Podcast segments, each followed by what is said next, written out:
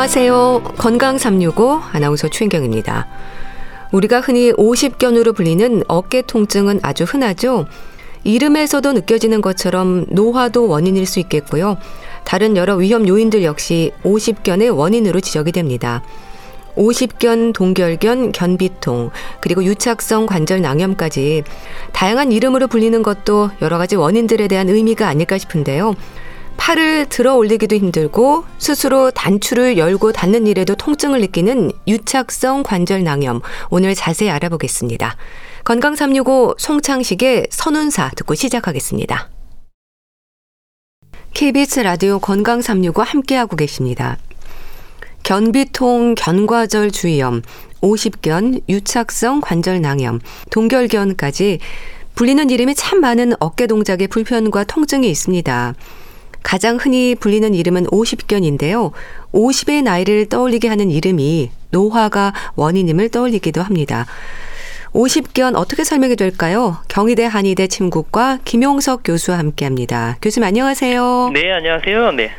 흔히 말하는 50견의 이름이 참 많네요. 네, 네. 각각의 이름마다 뜻이 있는 건가요? 네, 그렇죠. 근데 사실 뭐 50견이다, 뭐 유착성 관절 낭염이다, 동결견이다, 견비통 뭐다 같은 질환을 얘기하는 거거든요. 예. 그 얘기는 뭐냐면 주로 이제 한쪽 어깨에 아주 심한 통증이 발생하고요. 그리고 동시에 이제 관절을 싸고 있는 관절 주머니가 유착이 돼서 움직이는데 제한이 되는 거예요. 예. 그러다 보면 어깨를 사용하는 일상생활에 상당히 문제를 일으키게 되죠. 그래서 이제 오십견이라는 것은 흔히 이제 50대 중반에 이런 증상이 많이 나타나다 보니까 네. 별명이 이제 오십견이라고 붙인 건데요.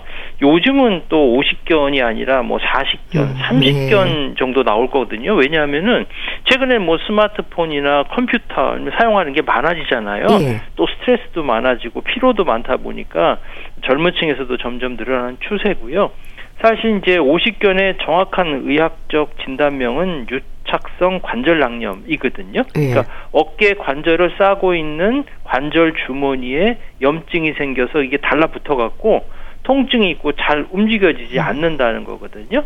그러다 보니까 딱딱하고 단단하게 굳어진다는 의미로 이제 동결견이라고 이야기하는데 동결이라는 말은 얼었다라는 네. 거예요. 그러니까 얼은 것처럼 어깨가 굳어져 있다 이렇게 얘기하고요. 또 한약의 동의보감에 보면 이제 견비통을 50견의 범죄에 들었거든요. 네. 그래서 대개는 뭐 바람을 쐬거나 차갑게 하거나 습한 데 있거나 또 나쁜 기운이 어깨 주변에 이제 흐르는 경락의 흐름을 막아서 뭔가 통증을 음. 일으키고 또 이제 오장육부의 기능이 나빠져서 전체적인 순환이 문제가 생겨서 오십견이 나타난다 이렇게 설명하고 있죠. 예. 근데 우리 어깨는 운동 범위가 아주 넓은 관절이잖아요. 구조를 좀 알면 이해가 빠를 것 같은데 어떨까요? 그렇죠. 이제 어깨는 우리 몸에서 아주 많이 움직이는 관절이거든요. 관절 범위가 그만큼 넓다는 거예요. 예. 근데 이제 어깨가 좀 불안정하다 보니까 또 쉽게 손상이 될 수가 있거든요. 이제 어깨는 먼저 뼈가 있는데요. 뼈가 이제 상완골 팔뼈 있고요. 그다음에 견갑골 있고 쇄골 이후 세 개 뼈로 이루어지고요. 네. 그다음에 뼈를 만나는 게 이제 관절이고요. 그리고 관절이 빠지지 않도록 안정해 주는 인대가 있고요. 그리고 그 관절을 둘러싸고 있는 이제 회전근개라는 근육이 움직임을 담당하고 네. 또그 외에도 뭐 혈관이나 신경이 어우러져 있어요. 그러다 보니까 이런 구조물에 문제가 생기면 어깨 통증이 발생하게 되는 거죠. 네. 그만큼 복잡한 구조를 있기 때문에 원인도 또 질환도 다양하게 나타나게 되는 거죠. 네. 그 어깨에 생길 수 있는 질환들이 참 많죠. 어떤 게 있습니까? 그렇죠. 이제 대개 보면 어깨 질환이 전체 인구의 한 7% 정도라고 알려져 있거든요. 음. 그러니까 성인 한 60%가 한 번 이상은 어깨 음. 통증을 다 경험한다 이렇게 알려져 있고요.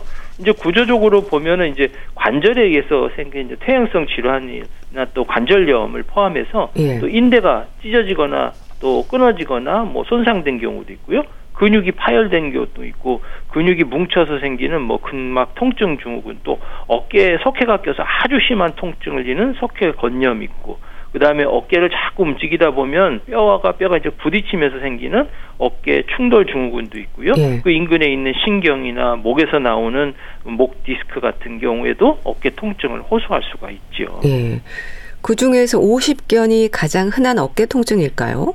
대개 이제 오십견은 전체 인구의 한2 내지 5% 정도로 이제 아주 흔한 질환이거든요. 예. 병원에서도 대개 이제 오십견으로 오시는 어깨 통증 환자분들이 상당히 많고요. 실제적으로 우리나라 이제 건강보험 심사평가원의 보고에 의하면 이 오십견으로 병원을 찾는 환자들이 점점 증가한다고 알려져 있는데요. 예. 연령적으로 보면 아무래도 50대가 31.7%로 가장 많고 뭐 20, 30대에도 3.8%까지 이렇게 증가하고 있기 때문에 예. 이 오십견이라는 게 이제 나이에만 국한된 게 아니라 젊은 층에서도 생길 수 있는 그런 질환이라고 볼 수가 있죠. 예. 근데 그래도 50견으로 많이 불리는 걸 보면요. 일단은 노화가 원인인 경우가 가장 큰 이유일까요? 그렇죠. 이제 어깨 중에 이제 50견의 원인이 아직까지 명확하지는 않지만 이제 노화 또는 잘못된 자세 운동 부족 이렇게 이제 원인을 알려주고 있거든요. 예. 그 중에서도 가장 큰 게 이제 노화이거든요. 근데 사실 어깨는 다른 다리하고는 좀 달라게 항상 일하는 관절은 아니에요. 음. 그다음 이제 뼈 관절의 뼈나 연골이 또 계속 일하는 게 아니거든요. 예. 다만 이제 위쪽 팔뼈하고 우리 날개뼈 사이에 그 연골이 퇴행성 변화가 생기기 때문에 여기서부터 문제가 생기는 거거든요. 예. 그리고 이제 어깨 관절을 둘러싼 관절 주머니가 노화가 돼서 퇴행성 변화를 생기니까 또 염증이 반복적으로 발생해서 이런 통증이 생기는 거죠. 예. 실제로 중년 이후에 증상이 나타나는 경우가 많은가요? 아무래도 50세를 전후해서 많이 발생하니까 별명이 50견이겠죠. 음, 예. 네, 요즘 뭐 40대, 30대 나타난다고 하지만 아무래도 이제 50대가 많고요. 성별로 보면 남성보다는 여성이 더 많이 나고요. 예. 특이한 것은 이 당뇨병 있는 분들 있잖아요. 아. 이런 분들이 어깨 통증 중에 이제 50견이 한 5배 가까이 많은 걸로 나타나고 있어요. 예. 왜냐하면 이제 당뇨병이 생기면 혈당이 높아지잖아요. 그러면 이제 혈액이 끈적끈적해지면서 염증을 생겨요. 그러면 50견이 더 악화될 수가 있고요. 예. 또 이런 혈중의 당 수치가 높게 되면은 우리가 정상적으로 이제 콜라겐을 형성하는 기전에 문제가 생기기 때문에 어깨를 싸고 있는 관절 막 주머니가 아주 딱딱해지는 음. 거죠. 그래서 네. 이제 통증도 심하게 생기는 거고요. 네. 50견에 대한 의학적인 용어는 유착성 관절 낭염인가요? 그렇죠. 이제 50견의 정확한 의학적 진단명은 유 착성 관절 낭염. 그러니까 유착이라는 건 뭐냐면 관절을 싸고 있는 관절 주머니가 어 이렇게 붙었다라는 거거든요. 음. 움직임이 딱 붙었고 그게 그쪽 염증이 생겨서 유착이 되니까 움직이지도 않고 염증이 생기니까 또 통증도 생기게 되겠죠. 음. 그리고 이제 움직임이 없으니까 단단해지니까 어깨가 굳어지는 형태로 나타나게 되는 거죠. 예. 그러면 일단 원인은 염증인 건가요? 그렇죠. 이제 오십견은 대개 이제 노화에 의해서 어깨를 관절을 이제 구성하고는 뼈나 연골이나 인대나 힘줄이 이제 점점 굳어지면서 염증을 일으켜서 발생되는 경우가 상당히 많거든요. 음. 염증이 생기면 부어서 또 통증을 일으키기도 하지만 관절 속으로 조직이 이제 들러붙어서 유착이 되니까 움직이지 못하게 되는 거 움직이려 그러면 더 아파지는 거죠. 음. 아무래도 염증이 있는 시기 되면 통증이 심하게 되고요. 이 병은 조금 이 시간에 따라서 이제 경과를 가게 되면 이 염증이 조금 사라지게 되면 통증도 좀 사라지게 되거든요. 근데 이제 조직이 유착되니까 네. 어깨가 그때 되면 또 잘 안 움직이게 생기고 또 혈액 순환이 나빠진 어깨 관절이나 조직이 굳어져서 네. 움직이기가 어려운 이런 상태까지 가게 되는 거죠. 네. 그럼 이건 질환으로 봐야 할까요? 증후군으로 생각해야 어, 될까요? 어, 대개 이제 중년 이후에 어깨 통증으로 병원에 오시는 분 중에 이제 50견 아니면 회전근개 음, 증후군이라는 네. 게 있거든요. 이제 50견하고 회전근개 증후군은 좀 다른 거거든요. 그러니까 두 증상이 좀 비슷해요. 그런데 통증 부위가 또 어깨니까 어, 이게 비슷비슷하게 생각하는데 사실은 좀 다른 거거든요. 네. 이제 오십견은 대개 이제 자기가 움직이려고 해도 어깨가 잘 안 움직이고 남이 움직이려 해도 어깨가 안 움직이는 거예요. 네. 근데 이제 회전근개 증후군 같은 경우는 자기가 움직이는 것들은 조금 그래도 다른 사람이 이렇게 움직이게 하면 좀 움직임이 가능한 이런 형태가 생기고요. 네. 이 회전근개 증후군은 어깨 근력이 좀 약화될 수는 있지만 오십견은 근육이 약해지는 것은 없지요. 네.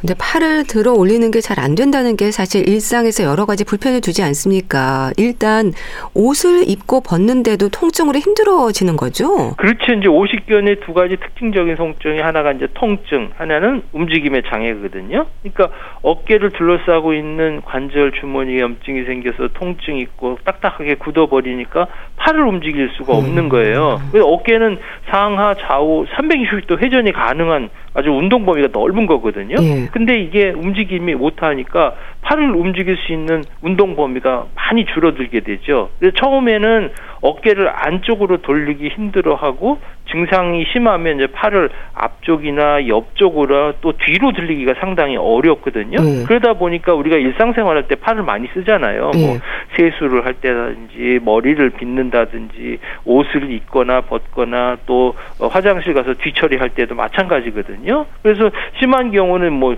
숟가락을 들 때도 불편함 이런 현상들이 생길 수가 있는 거죠. 네. 그럼 어깨 주로 어디로 염증이 생기고 통증이 나타나는 건가요? 뭐 심한 분들은 자다가도 통증 때문에 깬다고 하던데요. 그렇죠. 이제 주로 앉아 있거나 서 있는 그 낮에는 중력 때문에 어깨 관절 간격이 넓어져 있거든요. 아. 그러면 이제 압박이 덜 되니까 통증이 좀 덜해요. 근데 이제 밤에는 누워 있는 자세잖아요. 네. 그럼 어깨 관절 간격이 수평이 되면서 좁아지거든요. 그러면 관절 주머니가 수축되면서 염증이 쉽게 거기다 자극을 받으니까 음. 통증이 밤에 되면 더 심하고요. 예. 또 이제 밤에 수면을 유도하는 호르몬이 이제 멜라토닌이라는 게 있는데 예. 이게 염증성 물질을 자극하기 때문에 밤에 더 통증이 심하고요.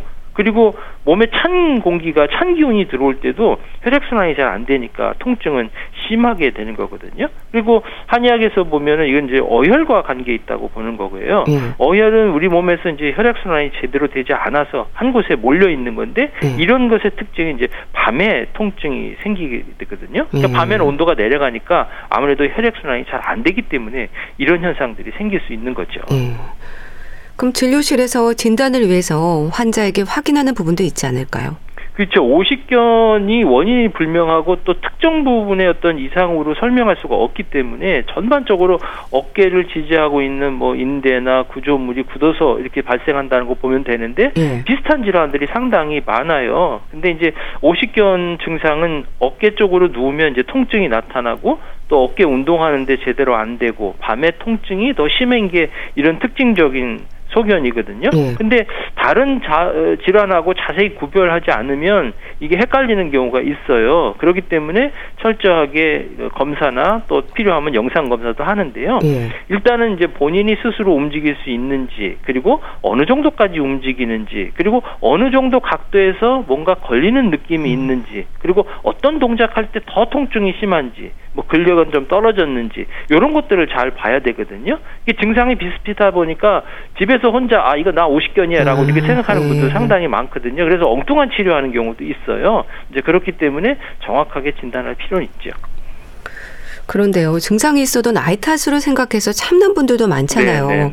그렇게 적응이 돼서 그런 걸까요? 또 시간이 흐르면서 저절로 통증이 사라졌다는 말도 합니다. 이럴 수도 있는 건가요? 어, 그렇지. 그래서 뭐 오십견이 세월이 약이다. 뭐 네. 이렇게 얘기하시는 분들이 네. 있거든요. 근데 또 오십견을 또 자연스러운 모아의 현상이니까 뭐 어쩔 수 없다. 그냥 뭐 치료해도 별거 없다. 뭐 이렇게 이야기하시는 분들 많아요.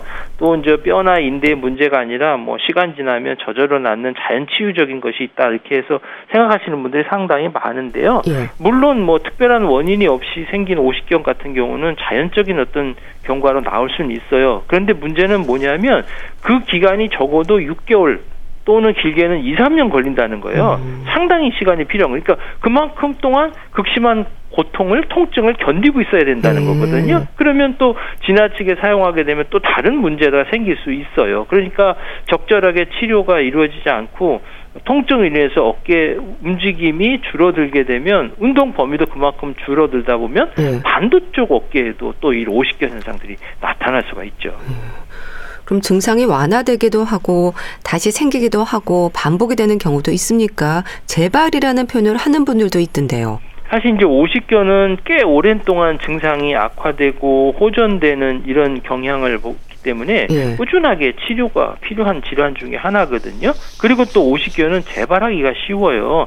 그러니까 통증이 조금 좋아졌다 하더라도 평상시 생활 습관을 잘 조정하지 않고 하면 또 재발하기 쉽고요. 예. 그러니까 예. 어깨의 부담을 가능하면 줄여줘야 되기 때문에 일상생활하면서 뭐 스트레칭을 하거나 가벼운 운동을 하거나 이런 것들이 오십견을 재발하는데 상당히 도움을 줄 수 있고요. 예. 아무래도 근육이 딱딱하게 굳어 있게 되면 이런 현상들이 생길 수 있으니까 어깨를 항상 부드럽게 해주고요.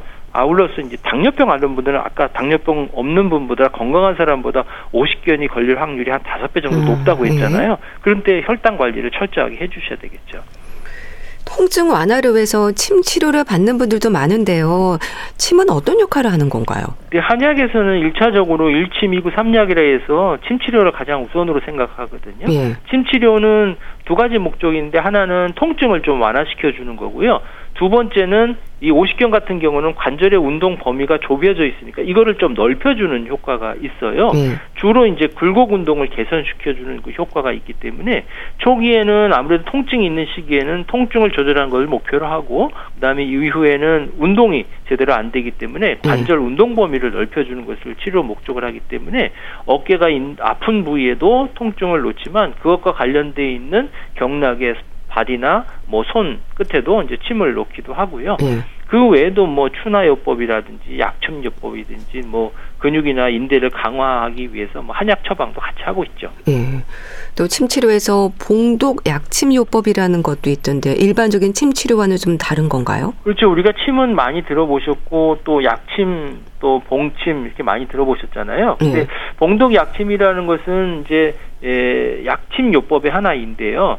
치매 효과와 약의 효과를 같이 주는 건데 그 네. 중에서도 그 성분이 이제 봉독인 거예요. 예전에는 벌침이라고 해서 살아있는 벌을 갖고 찔렀잖아요. 네. 근데 그러면은 벌이 어디서 먹고 어떻게 했는지 모르고 오염된 상태도 모르잖아요. 음. 그래서 정제된 벌을 벌침을 뽑아서 그것들을 적절하게 농도를 조절해서 안전하게 만든 게 이제 봉독 약침액이라는 거거든요. 그거를 주입하게 되면 일단 통증 또는 염증 이런 부분들을 상당히 개선시켜서 네. 통증뿐만 아니라 움직임이 훨씬 좋아지기 때문에 이런 경우에 상당히 도움을 주고요. 봉동 약침 경우에는 치료 효과도 상당히 좀 빠르기 때문에 급성적으로 병변이 있을 때 치료하게 되면 빠른 효과를 볼 수가 있죠. 네.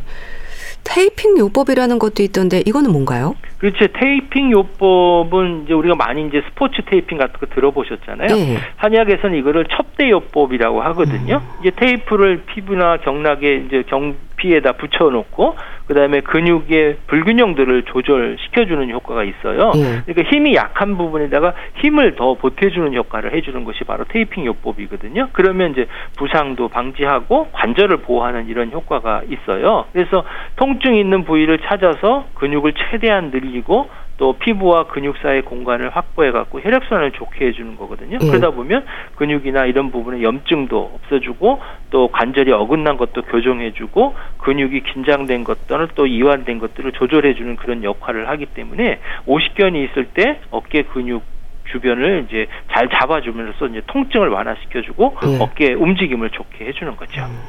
또 수시로 따뜻한 찜질을 하는 분들도 많던데요. 도움이 될까요? 예, 찜질은 좋지요. 그 중에서도 이제 온찜질을 하셔야 돼요. 음. 오십견은 대부분 이제 회복에 오랜 시간이 필요하고 또 통증이나 또 근육이 예, 강직되고 뻣뻣해지는 형태가 있기 때문에 온찜질이나 따뜻한 물로 뭐 목욕이라든지 뭐 사우라든지 뭐 이런 것들을 해서 관절을 좀 부드럽게 해주는 것이 좋거든요. 음. 그래야 음. 이제 통증도 어느 정도 어, 떨어지게 되고요. 그리고 운동 전후에 이런 찜질을 같이 하게 되면 스트레칭 역시 또 좀 더 적극적으로 할 수가 있거든요. 네. 왜냐하면 운동을 할 때 이게 따뜻하게 하거나 또 스트레칭을 할 때 처음에 할 때 좀 뻑뻑한 감이 있으니까 이 부분을 따뜻하게 해주면 훨씬 더 쉽게 할 수가 있죠. 음. 자, 그럼 50견 환자들은 되도록 어깨를 안 쓰는 게 좋은지, 운동이 필요한지를 궁금해 합니다. 어떨까요? 오십견이 발생할 경우에는 사실은 뭐 처음에 통증이 있더라도 운동을 꾸준하게 하면 점점 점점 저 운동 범피를 넓힐 수가 있어요. 네. 근데 문제는 뭐냐면 빨리 해야 된다. 한 번 할 때 아주 세게 해야 된다 생각해서 너무 무리하게 되면 이게 염증이 더 악화되거든요. 예. 그러면 통증이 더 심해져서 운동을 한 번 하고 나서 그 다음부터 못 하게 되는 경우가 있기 때문에 적절하게 해 주는 게 좋고요. 아무래도 꾸준하게 하는 게 좋고 예. 조금씩 조금씩 운동 범위를 넘어가는 이렇게 늘려 주는 것이 상당히 중요하다고 볼 수 있습니다. 예. 그럼 어깨를 좀 쓰는 게 좋은 건가요? 어깨를 써야 되는데 그것이 이제 어깨 관절이 굳어지잖아요. 네. 그러니까 이거를 써야 되겠죠. 근데 이거를 통증이 심한 것들을 참아가면서 하게 되면 음. 오히려 더 통증이 심하고 또 그런 통증이 한번 경험을 하게 되면 그 다음에 또 운동하기가 힘들 거거든요. 네. 그러니까 운동할 때는 운동이 좋지만 운동할 때는 무리하지 않는 선에서 본인이 할 수 있는 범위 내에서 조금씩 조금씩 그리고 꾸준하게 하는 게 중요하죠. 네. 도움이 되는 운동법, 집에서 할 수 있는 방법들도 있지 않을까 싶은데 몇 가지 좀 소개해 주시면 좋겠어요. 네, 운동법은 뭐 여러 가지가 있는데요. 가장 중요한 것은 가장 편안한 상태에서 본인이 할 수 있는 것. 그리고 근육이 수축되지 않게 하는 것이 상당히 중요하거든요. 예. 무리하면 통증이 더 심해질 수 있으니까 이것들을 주의하셔야 되고요. 어, 가장 좋은 방법은 바닥이나 침대에 누워서요. 이제 가벼운 통증이 느낄 때까지 팔을 최대한 위로 올리는 거예요. 만세하듯이요. 음. 예, 만세하듯이 올리는데 이게 한쪽 팔은 올라가고 한쪽 팔은 안 올라가잖아요. 음. 오십견이 생기니까요. 그러니까 잘 올라가는 팔을 올라가지 않는 팔, 아픈 팔에다가 대고 이렇게 머리까지 올려주는 거예요. 만세하듯이. 음. 그렇게 올려주는 거 천천히 해주시면 되고요. 처음에는 최대까지 올린 다음에 한 10초 정도 자세를 유지하고요. 그리고 시간을 서서히 늘려가시면 좋고요. 또 이렇게 운동하면서 천천히 호흡을 들으셨다 음. 내셨다 심호흡을 하면 훨씬 더 쉽게 운동을 할 수가 있고요. 또 매일 아침 우리가 이제 양 옆으로 팔과 어깨를 흔드는 뭐 곤봉 체조를 한다든지 네. 뭐 철봉에 매달린다든지 뭐 이런 것도 도움이 되고요. 산책을 할 때 양팔을 이제 흔들며 웃는 것도 이렇게 도움이 될 수가 있고요. 이렇게 운동할 때는 앞에도 말씀드렸지만 운동하고 나서나 운동하기 전에는 따뜻하게 온찜질을 하게 되면 예. 근육도 풀어지고 혈액순환도 좋아지기 때문에 운동 효과가 좋아지고요. 또 이런 오십견에 좋을 수 있는 약 중에는 뭐 오가피차를 드시거나 아니면 칡차 같은 것들을 드시면 도움을 될 수가 있습니다. 예. 혹시 오십견으로 생각을 하지만 다른 질환인 경우는 없을까요? 어깨 관절이 사실 이제 많이 움직이고 여러 가지 구조가 복잡하기 때문에 다양한 질환이 있거든요. 네. 우리가 쉽게 이제 근육이 일단 문제가 생기면은 근막통증 증후군이라는 게 있어요. 음. 이게 어깨나 목에 이제 근육이 뭉쳐져서 거기를 누르면 통증이 있거나 막 저리거나 시린 게 이렇게 생길 수가 있거든요. 네. 또 하나가 이제 쉽게 혼동되는 것 중에 하나가 회전근개 파열이에요. 회전근개라는 어깨 근육을 움직여주는 네 개의 힘줄이 있는데 그게 끊어지거나 손상되면 통증이 발생되고 팔에 힘이 떨어지는 거거든요. 네. 그러니까 이런 경우는 대개 거의 관절 앞쪽에서 발생하고요. 어느 정도 올라갈 때 이제 통증이 가장 심하게 생기고요. 끝에 올라가면 뭐 통증이 그렇게 많지는 않거든요. 왜냐하면 그때 되면 걸리는 구조물이 없기 때문에 아, 그렇고요. 네. 그 다음에 극심한 통증의 하나가 바로 석회화 건염이거든요. 이런 경우에는 어깨를 장시간 사용하기 때문에 힘줄이 마모돼서 이제 퇴행성 변화가 생기고 석회가 거기서 침착되니까 통증이 엄청 심하거든요. 네. 그리고 팔을 들어 올리기 어렵기 때문에 이런 경우에는 적절한 치료를 하지 않으면 상당히 고달프죠. 네. 그다음에 또 목 디스크 같은 경우도 음. 마찬가지로 이런 현상들이 생길 수가 있어요. 네. 50견에도 정도에 따라서 단계가 있을까요? 이 오십견은 어떤 치료적인 자연 치료적 경과도 있겠지만 이게 단계적인 변화가 있어요. 그러니까 이거는 오십견은 아까 동결견이라고도 말씀드렸잖아요. 얼어버리는 거예요. 얼었다, 그 다음에 굳었다, 녹았다. 살얼음이 얼었다, 탁탁이 얼었다, 그 다음에 녹는 이런 형태거든요. 네. 그러니까 1단계는 염증이 상태니까 어깨를 움직이면 통증이 점점 심해지다가요. 또 2단계 되면 이 동결기가 되거든요. 그러면 밤에 잠을 이루지 못하고 어깨가 더욱더 굳어지고 뻣뻣해지는 이런 3단계 까지 가면 한 15개월 정도 이렇게 음. 진행되고 음. 그다음에 이제 녹는 단계요. 그러면 통증이 완화되지만 관절 운동에는 어떤 제한이 있는 상태가 되거든요. 그러니까 초기인 1단계, 2단계 치료하면 이제 관절 운동 기능이 거의 회복되지만 이게 3단계, 4단계 되면 더 치료하기가 어렵게 되는 거죠. 그만큼 음. 더 오랫동안 고통을 겪게 되죠. 음. 우리 어깨가 하는 일이 많잖아요. 네. 불편을 주는 증상이 없어야 할 텐데요. 오십견을 예방할 수 있는 방법 있을까요? 그렇죠. 오십견이 생겼을 때 빨리 치료하는 것도 중요하지만 무엇보다도 오십견을 예방하는 게 상당히 중요하죠. 예. 이걸 이제 한의학에서는 치밑병이라고 얘기하거든요. 병이 생기기 전에 미리 관리하는 거예요. 그러니까 오십견이 오십 대 정도가 생기니까 그 전에 미리 미리 꾸준하게 관리를 해야 되는데요. 예. 제일 중요한 거는 어깨 통증을 일으키는 것은 자세가 나빠 생기는 경우가 많은데요. 어떤 자세냐면 등이 굽어 있고 양쪽 어깨가 앞쪽으로 이렇게 말려 들어간 아, 거북목 같은 상태 아, 있잖아요. 아, 예. 이런 경우에 어깨 질환이 발생할 가능성이 높아요. 그렇기 때문에 틈나는 대로 스트레칭을 해줘서 관절 주머니를 늘려주고 어깨 긴장도 풀어주는 이런 게 좋고요. 그래서 앉고 설을 때 자세가 상당히 중요한데 그래서 이제 양쪽 어깨를 펴고 턱을 당기고 혀를 똑바로 세우는 이런 바른 자세를 갖는 게 좋고요. 또 아무리 좋은 자세라도 한 오랫동안 장시간 이렇게 굳어 있는 상태로 하게 되면 네. 문제가 생기니까 적절하게 스트레칭도 하시고 휴식도 하시고요. 또 주무실 때는 벽에 높은 거 사용하시면 안 되거든요. 예. 그래서 어, 벽에는 비교적 낮은 거 주무시고 어, 옆으로 또 누워서 주무실 때는 어깨 관절이 압박되지 않도록 해주시고 그다음에 가장 나쁜 자세가 뭐냐면 소파에서 비스듬히 앉아서 아, TV 보거나 네. 주무시는 거 있잖아요. 음. 이거 어깨 상당히 안 좋기 때문에 좀 그 주의하셔야 되고 또 어깨 관절에서는 먹는 것도 중요하거든요. 네. 네, 어깨 관절은 사실 뼈뿐만 아니라 근육이기 때문에 근육에 충분한 단백질과 또 꾸준한 운동으로 만들어주니까 칼슘이 부족하면 뼈도 약해지잖아요. 관절에도 무리 되고 그래서 칼슘이 풍부한 음식들을 같이 섭취하시는 게 좋고 네. 술, 담배는 반드시 피하여야 됩니다. 네, 말씀 잘 들었습니다. 50견에 대해서 자세히 알아봤는데요. 경희대 한의대 침국과 김용석 교수와 함께 했습니다. 감사합니다. 네, 감사합니다. KBS 라디오 건강 365 함께 하고 계신데요. 4월과 5월의 장미 듣고 다시 오겠습니다.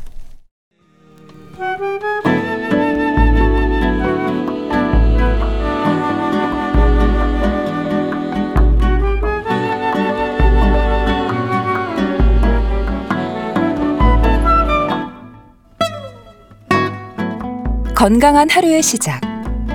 KBS 라디오 건강 365. 최윤경 아나운서의 진행입니다. KBS 라디오 건강 365 함께 하고 계십니다. 주말의 건강 책 정보 북컬럼니스트 홍순철 씨 자리했습니다. 안녕하세요. 네, 안녕하세요. 오늘은 신경과 관련한 얘기네요. 제목부터가 신경 이야기인데요. 그렇습니다. 제목이 참 신경 네. 쓰이시죠? 네. 우리 그런 말 자주 하잖아요. 어, 자꾸 신경 쓰여. 맞아요. 아, 신경이 예민해진 것 같아. 아니면 아, 왜 이렇게 신경질적이야. 생각해 보면 우리는 일상에서 신경이라고 하는 단어를 참 많이 쓰고 있어요. 예. 그런데 신경에 대해서 우리가 의학적으로 과학적으로 제대로 알고 있는 경우가 잘 없다고 그럽니다. 이 책은요, 인생을 좌우하는 신경계에 대해서 소개를 하고 있어요. 예. 저자가 직접 진료하고 치료하는 사례들을 가지고 우리 신경계가 얼마나 다양한지 그리고 최근 들어서 급증하고 있는 다양한 신경 질환들은 어떤 것들이 있는지 이런 것들은 어떻게 치료할 수 있는지 어떻게 예방할 수 있는지 알려주고 있는데요. 네. 독일의 루드비히 하펜 클리닉의 신경학과 수석 의사인 아르만 그라우가 이 책의 저자입니다. 뇌졸중 전문이고요. 2018년부터 2019년까지 독일의 뇌졸중 협회 장을 지냈다고 그럽니다. 예. 사실 뇌졸중이야말로 가장 대표적인 그리고 가장 치명적인 신경 질환이라고 그럽니다. 그래서 이 책 역시도 뇌졸중 이야기로부터 시작이 되는데요. 예? 하지만 알츠하이머라던가 치매, 파킨슨병, 간질, 다발성 경화증, 또 편두통, 긴장성 두통 이런 것들이 다 신경성 질환이라고 그럽니다. 최근 들어서 급증하고 있는 여러 가지 신경 질환에 대한 소개가 되고 있는데 책 자체가 상당히 흥미롭게 쓰여져 있어요. 음. 저자가 직접 환자들을 진료했던 사례들을 마치 각각 한 편의 메디칼 드라마처럼 아주 흥미진진하게 소개하고 있습니다. 예. 일단은 다양한 신경 질환들 중에서도 역시 뇌신경에 대한 지적으로 시작을 하네요. 그렇습니다. 신경에서 가장 중요한 게 뇌신경이죠. 우리가 보고 듣고 냄새 맡고 맛보고 느끼고 오감입니다. 만약에 여기에 하나라도 문제가 생기면 어떻게 될까요? 우리의 삶의 질이 급격하게 떨어질 수밖에 없습니다. 그렇죠. 이러한 인지 능력들은 다 뇌의 작업, 뇌의 행위라고 이야기할 수 있어요. 그러니까 이런 기능에 장애가 생기는 것이 모두 신경 질환 이라고 폭넓게 볼 수 있다라는 겁니다. 예. 삶의 질과 상당히 밀접하게 관련이 되어 있는데요. 의학적으로 볼 때 신경 질환은 신경계, 즉 뇌, 척수, 신경에 문제가 생긴 병이라고 그럽니다. 예. 우리가 흔히 신경질환 그러면 노인성 질환, 이라고 알고 있지만 반드시 그런 것만은 아니라고 그래요. 예. 젊은 사람 가운데도 이 문제로 병원을 찾는 사람들이 늘어나고 있고 특히 편두통, 신경성 두통 같은 경우에는 요즘에는 뭐 청소년들에게까지 음, 네. 생기는 문제라고 이야기할 수 있는데요. 사람의 신경계는요. 뇌와 척수로 구성된 중추 신경계가 있고 또 뇌와 척수에서 나와서 우리 몸 전신에 분포하는 말초 신경계가 있습니다. 예. 이렇게 크게 두 가지로 구분이 되어 있죠. 중추 신경계는 자극 전달의 중심이 되는 겁니다. 그러니까 수용한 자극을 통합해서 신체의 각 기능을 통솔하는 역할을 하게 돼요. 예. 말초 신경계는 외부 자극을 중추 신경계로 전달을 하고 그리고 중추신경계가 명령을 내리면 이걸 근육이나 각 기관에 전달하는 역할을 합니다. 예. 순환의 의미를 생각하시면 돼요. 책은 신경계의 여러 오작동이 어떻게 일어나고 어떻게 치료할 수 있고 또 어떻게 관리해야 되는지 정확한 정보를 알려주고 있습니다. 예. 신경계의 오작동이라는 표현이 설득력이 있네요. 저자가 신경과 전문이면서 뇌졸중 전문가라고 하셨는데요. 그런 만큼 책에서는 아무래도 뇌졸중에 대한 이야기가 가장 많이 다뤄지겠네요. 예. 가장 우선적으로 소개되는 이야기가 뇌졸중 이야기입니다. 예. 뭐 신경과 병동에서 일어나는 실제 모습들이 다 소개가 되고 있는데 그 가운데 뇌졸중 이야기가 첫 번째로 등장을 해요. 물론 이, 이 이야기 말고도 다양한 신경 질환들이 소개가 되고 예. 어린 여학생부터 노인에 이르기까지 다양한 연령대의 환자들이 저자를 찾아와서 혹은 응급실에 실려와서 저자가 진료한 사례들이 소개가 됩니다. 마치 이 당시 이 사고 당시 환자들의 경험을 바탕으로 책이 진행이 되기 때문에 그 현장에 있는 것 같은 생생한 느낌으로 책을 읽을 수 있는데요. 네. 뇌졸중이라고 하면 뇌의 일부분에 혈액을 공급하는 혈관이 막히거나 혹은 터지는 걸 의미를 합니다. 뇌경색, 뇌출혈을 모두 뇌졸중의 일종이라고 이야기할 수 있는데 예? 이것 역시 신경학적인 증상이라는 거죠. 우리가 과거에 이제 중풍이라고 불렀던 그런 병들인데요. 혈관에 혈전이 막히면서 생기는 뇌졸중입니다. 예. 근데 우리가 뇌졸중 그러면 딱 떠오르는 게 있어요. 쓰러지는 거. 음. 그렇죠? 혈액 공급이 중단되기 때문에 그런데 실제로 혈액 공급이 중단이 된 후에 10초가 지나면 뇌 기능이 멈춘다고 그럽니다. 어... 환자는 의식을 잃는다고 그래요. 예. 항상 골든 타임이라는 게 있지 않습니까? 4분 내지 5분이 지나면 뇌 세포가 죽기 시작한다고 그럽니다. 그리고 뇌 조직 구조가 돌이킬 수 없이 손상되고 이후에 뇌 경색으로 이어지기 때문에 뇌졸중 전조 증상이 있으면 빨리 응급실로 오는 것이 가장 중요하다라고 책은 이야기하고 있습니다. 예. 그럼 증상과 관련해서 구체적인 예시가 소개가 되나요? 뇌졸중은 시간과의 싸움이라는 말도 하는데요. 그렇습니다. 책에 보면 텔레비전을 가만히 보고 있는데 갑자기 화면이 꺼진 것 같은 느낌을 받았다. 라고 소개하는 여성 환자가 등장을 합니다. 예. 텔레비전 화면이 꺼진 것 같은 느낌, 그리고 주변이 갑자기 보이지 않았다. 라고 여성 환자는 고백했다고 그래요. 처음에 보이지 않다가 왼쪽에서 눈앞에서 환한 점이 나타났고 진눈깨비가 내리는 것처럼 모든 게 막 이리저리 뒤섞였고 음? 그리고 퍼즐 조각처럼 작은 그림들이 나타났고 왼쪽 눈은 다시 정상으로 돌아왔어요라고 증상을 어. 소개했다고 그럽니다. 네. 근데 여전히 오른쪽 눈은 아무것도 보이지 않아요. 네. 라고 하면서 병원을 찾아온 거죠. 처음에 이런 경우가 딱 나타나면 어디를 가죠? 안과를 갑니다. 눈의 문제라고 생각을 하고 음. 실제로 환자도 안과를 거쳐서 진료를 받고 뇌졸중 병동으로 전원한 환자의 이야기였는데 네. 이 말씀을 드리는 이유는 뇌졸중은 전조 증상이 상당히 다양한데 시력의 이상, 시력 장애로 시작되는 경우가 많이 있다고 그래요. 아. 갑자기 한쪽 눈이 안 보이거나 시야의 한 귀퉁이가 어둡게 보이는 게 뇌졸중의 전조 증상이라고 그럽니다. 예. 후두엽에 뇌졸중이 생기면 반대쪽 시야에서 증상이 나타나게 되는데 뇌졸중은요 미리 이런 증상들을 파악하고 병원을 빨리 오면 생각보다는 빨리 치, 치료할 수 있다고 그래요. 그리고 대부분 예방이 가능하다고 그럽니다. 예. 뇌졸중 예방을 위해서 가장 중요한 게 있는데 우리가 늘 관리해야 되는 거죠. 고혈압이라고 그래요. 그래서 혈압을 낮추려는 노력을 꾸준히 하면서 관리를 할 때 뇌졸중은 예방할 수 있다라고 이야기하고 있습니다. 네. 그러니까 위험 요인들에 대한 관리가 역시 우선일 텐데요. 늘 자신의 몸과 이런 증상에 관심을 갖는 게 중요하겠어요. 그렇습니다. 말씀하신 것처럼 뭔가 이상이 있으면 관심을 갖고 병원을 바로 찾아가서 진료하는 습관을 갖는 것이 정말 중요한 것 같아요. 네. 물체가 명료하게 보이지 않고 두 개로 겹쳐 보이는 것 이것 역시도 안과 질환보다는 신경 질환의 증상일 수 있다고 그럽니다. 책에 보면 의과대 실습생이 갑자기 사물이 겹쳐 보인다면서 찾아온 사례가 소개가 되고 있는데요. 네. 뇌와 척수에 있는 염증이 문제가 되면 사물이 겹쳐 보이는 복시 현상이 나타날 수 있다고 그럽니다.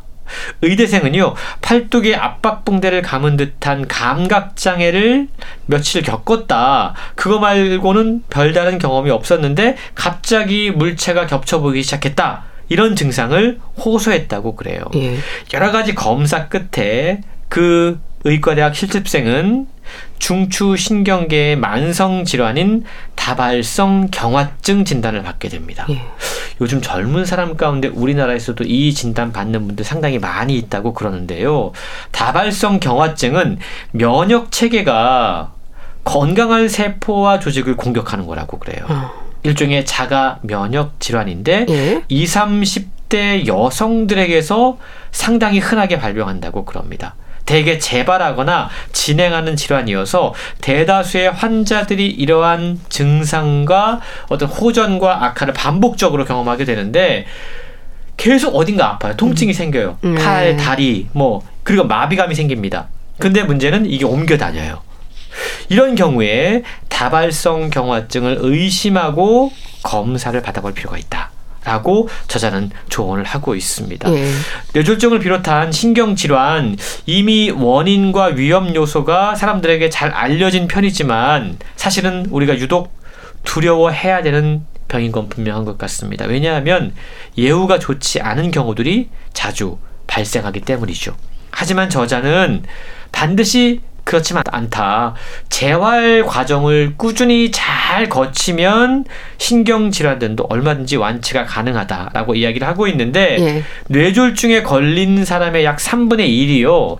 첫 해에 급성 우울증과 불안증을 겪는다고 그럽니다. 아. 근데 이런 걸 무시하고 관리하지 않고 재활을 소홀히 하면 예. 또다시 다른 어떤 예, 문제들로 확산되는 경우가 있다라는 것이죠. 맞아요. 그리고 최근 들어 급증하고 있는 신경 질환 가운데 하나가 파킨슨 병인데요. 이 부분도 지적이 되고 있나요? 예. 파킨슨병 역시 최근 급증하고 있는 신경 질환이라고 그럽니다. 예. 제 주변에서도 요즘 어, 이 질환 때문에 고생하는 분들이 좀 계시더라고요. 이 파킨슨병은 뇌신경 전달 물질인 도파민 결핍으로 발생하는 퇴행성 뇌 질환인데요. 퇴행성 뇌 질환으로는 치매에 이어서 요즘 두 번째로 많이 발생하는 병이 바로 파킨슨병이라고 그럽니다. 네. 이 병은요, 가만히 있는데 손을 자꾸만 떠세요. 반복적으로 다리를 움직이십니다. 예. 이런 동작을 취하면 일단 파킨슨병을 의심해 볼 필요가 있는데 손가락이나 손목 관절, 입술, 혀, 다리, 떨림 증상이 어디에든 나타날 수 있다고 그럽니다. 파킨슨병 환자의 70%가량이 바로 이러한 떨림 증상을 보이게 되는데 네. 그 외에도 침을 자꾸만 흘리거나 냄새를 잘 맡지 못하는 것도 이 질환을 의심해 볼 필요가 있다고 그럽니다. 파킨슨병이 왜 발병하는지 그동안은 유전학 적인 이유였다라는 분석이 많았다고 그래요. 물론 여전히 이 병이 왜 발생하는지 정확한 원인은 나오고 있지 않지만 최근 들어서 독일에서는 제초제, 살충제 같은 농약 성분 네. 그리고 이산화질소 같은 대기 오염 물질의 환경적인 요인이 파킨슨병의 발병을 위험을 높이는 것으로 보고되고 있다고 그럽니다. 네. 요즘 우리나라에서 문제가 되고 있는 미세먼지나 황사 역시도 파킨슨병에 상당히 중요한 예, 발병 음. 원인이 될 수 있다라는 건데요. 그래서 우리가 최근 들어서 우리나라에서도 이 질환이 늘어나고 있는 어, 것에 대해서 경각심을 가질 수밖에 없다라는 겁니다. 파킨슨병은 안타깝게 완치가 없다고 그래요. 단지 진행 속도를 늦출 수 있는 것이 치료의 목적이라고 그럽니다. 파킨슨병 환자에게는 운동이 상당히 중요한데 네. 몸과 근육이 굳으면서 움직임이 좀 둔해지고 자세가 꾸부정해지기 때문에 음. 계속 좀 걷는다던가 허리를 펴고 몸을 좀 스트레칭하는 동작들이 상당히 중요하다고 그럽니다. 네. 이걸로 인해서 파킨슨병으로 인한 증상을 꾸준히 관리하는 것이 이 증상을 완화시킬 수 있는 방법이라고 그럽니다. 네. 완치가 아니라 조절하며 관리하는 질환, 파킨슨병에 대한 설명인데요. 그러니까 일상에서의 노력이 관리이자 치료이기도 하겠어요. 그렇습니다. 다양한 신경 질환에 대한 소개를 하면서 최근 들어서 우리가 신경 질환이 늘어날 수밖에 없는 이유들이 소개가 되고 있는데요. 네. 앞서 제가 처음에 농담처럼 자꾸 신경 쓰여 신경이 예민해졌어 이런 말 우리가 잘 쓴다라고 말씀을 드렸지 않습니까? 네. 그 말은 뭐냐면 그만큼 우리의 일상에서 스트레스가 지금 증가하고 있다라는 거예요. 그러면 이런 일들이 사실은 더 많이 생길 수밖에 없다라는 거죠. 예.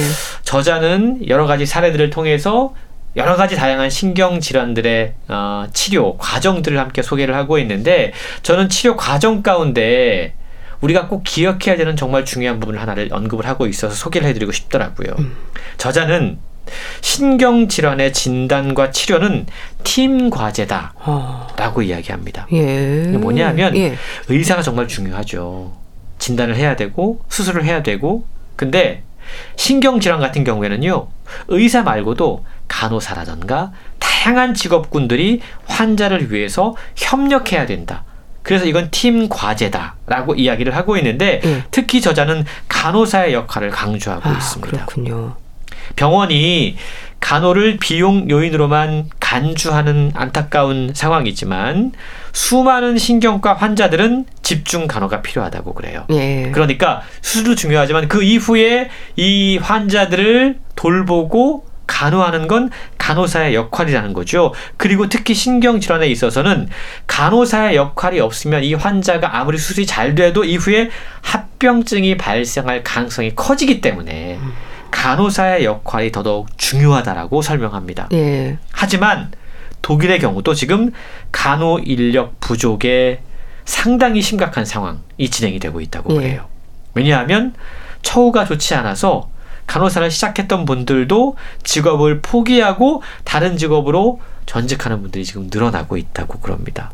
독일 같은 경우에는 2020년부터 신경과의 경우에는 이 의료비, 그러니까 의사가 진찰하고 수술하고 처치하는 이 비용 말고 간호사가 돌봄을 하는 간호비를 따로 책정을 해서 수납을 하고 있을 아, 정도라고 그래요. 그렇군요. 상당히 혁신적인 앞서가는 뭔가 그리고 이 전인 치료에 대한 노력을 지금 독일은 하고 있다라는 건데요. 예. 그만큼 간호와 돌봄이 얼마나 현장에서 중요한지 특히 신경과 치료와 진료에서 얼마나 중요한지를 저자가 실감하고 있다는 거죠.